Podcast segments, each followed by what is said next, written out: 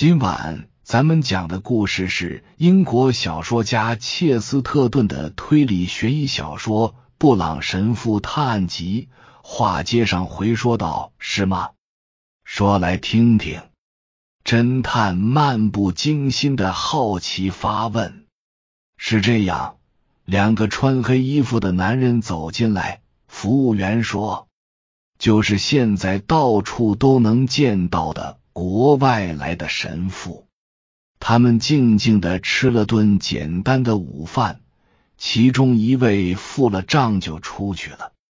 另外那位刚要出去的时候，我又看看了手里的零钱，发现他给我的小费是平常的三倍。我就冲着差不多出了门的那位嗨了一声，说：“你给多了。”他说：“哦，是吗？”口气很平静。我说：“是啊。”拿起那张账单给他看，哎，还真是邪门。“什么意思？”侦探问。我可以对天发誓，我在账单上写的是四仙令，可是现在我看到上面分明写着十四仙令。呃，瓦朗坦不由得叫出了声，他动作很慢，但眼里却充满渴望。然后呢？那个站在门口的神父很平静地说：“很抱歉给你添了麻烦，那些钱应该够赔窗玻璃的。”“什么窗玻璃？”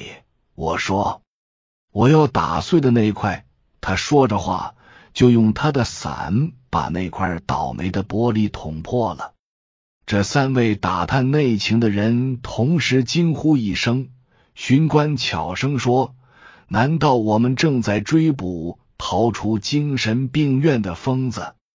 服务员继续兴致勃勃地讲着这个离奇的故事。我当时就傻眼了，有那么一会儿不知道该怎么做。那个人大步流星走了出去，追上了正在街角等他的朋友。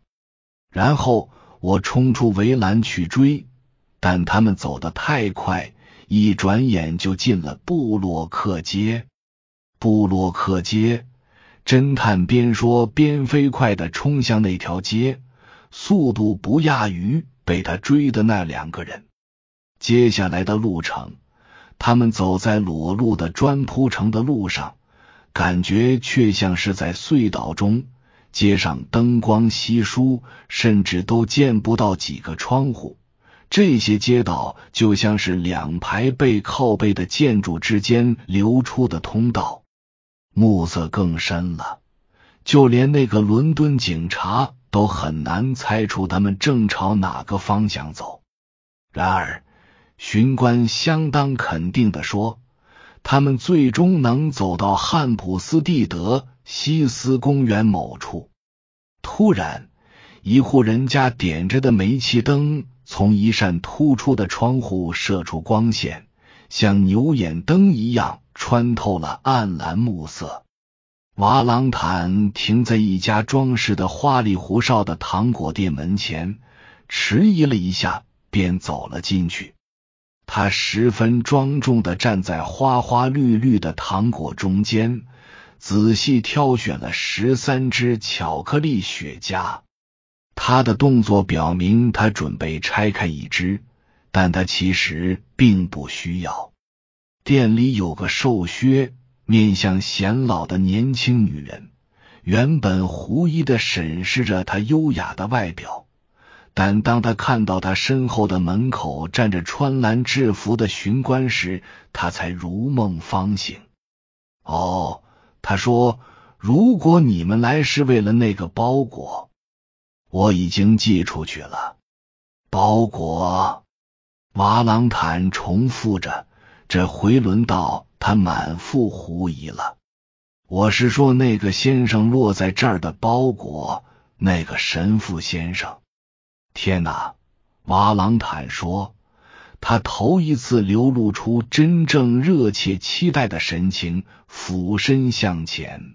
“看在上天的份上，快告诉我们到底发生了什么事。”“哦，这女人有些怀疑地说：“大约半小时之前，两个神父进来买了些薄荷糖，说了几句话，然后就朝公园那边去了。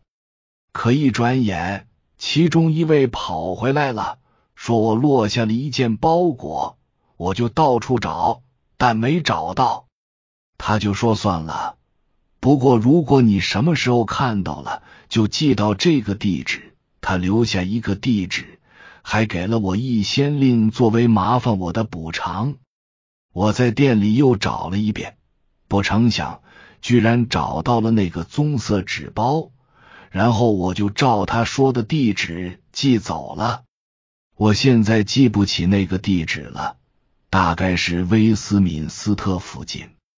那件东西这么重要，我就想到也许警察是为他来这里的。正是，瓦朗坦简短地说，汉普斯蒂德西斯公园就在附近吗？一直向前，步行十五分钟，这个女人说，然后你们就会看到公园了。瓦朗坦冲出小店向前飞奔，另外两位很不情愿地小跑着跟上。他们穿过的那条街非常狭窄，阴影密布，以至于一大片空旷的原野和广阔的天空不期然出现在眼前时，他们惊异地发现，原来夜色尚浅，视线仍很清晰。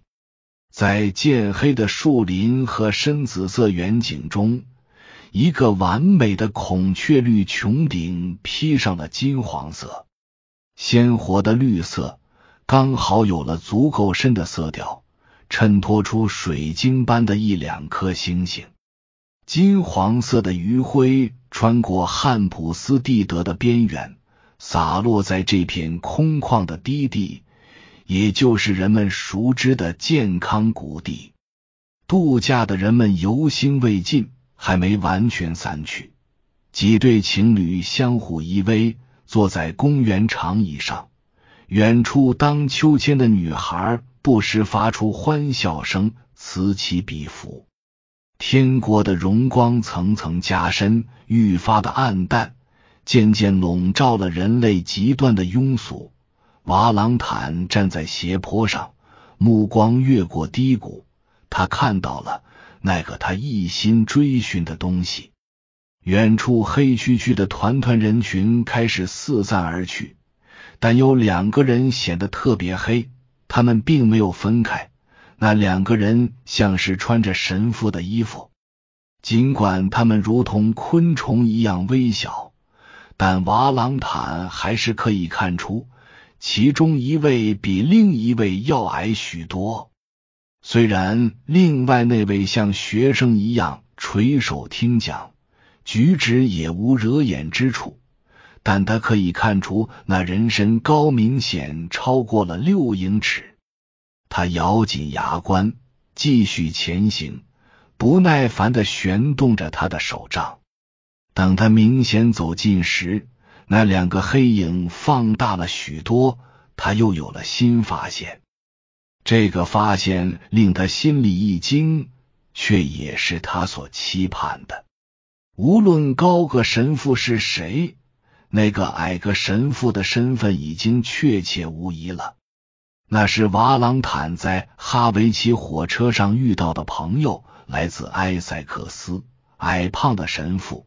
他还提醒这位神父不要见人就说他的棕色纸包裹里有什么。现在，到目前为止发生的一切，都终于契合在一起。有了足够合理的解释。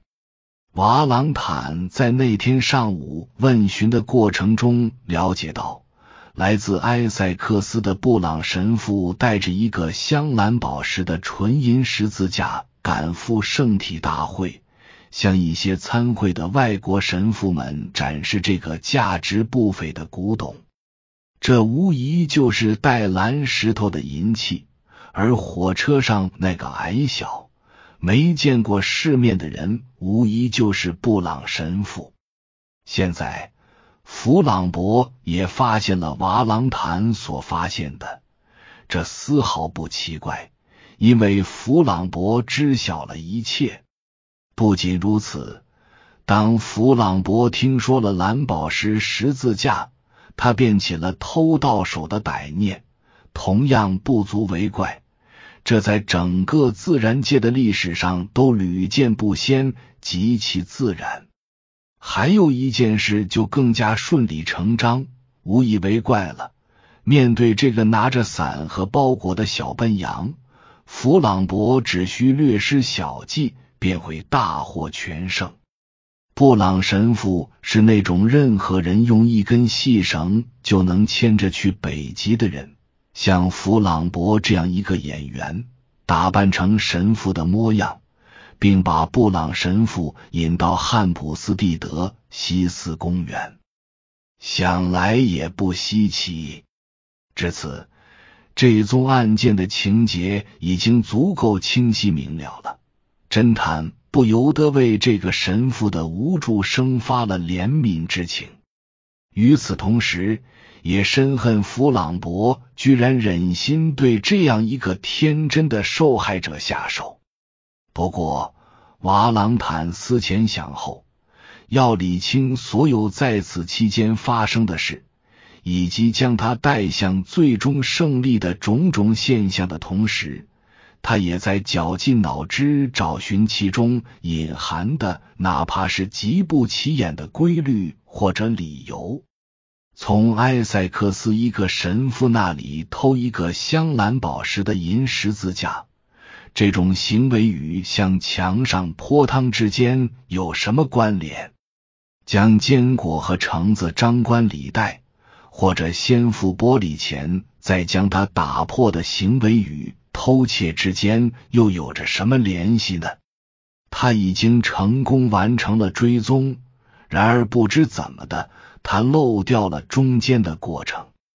在他失败，这很少见的时候，他通常把握了线索，却在抓罪犯时无故失手。在这里，他抓住了罪犯，却仍然无法把握线索。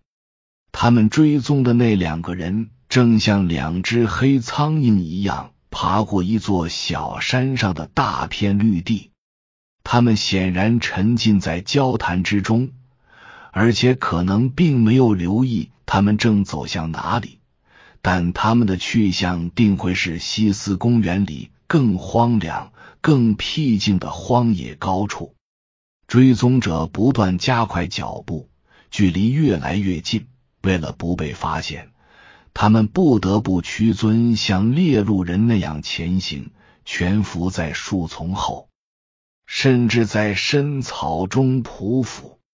靠着这些有失文雅但步伐巧妙的举动，猎手们已然来到与猎物近在咫尺，可以听到他们低声交谈的位置，但是他们只能依稀分辨出理性这个反复出现的词汇，在说这个词的时候往往会提高音量，甚至有些孩子气，除此之外还是听不清他们在说什么。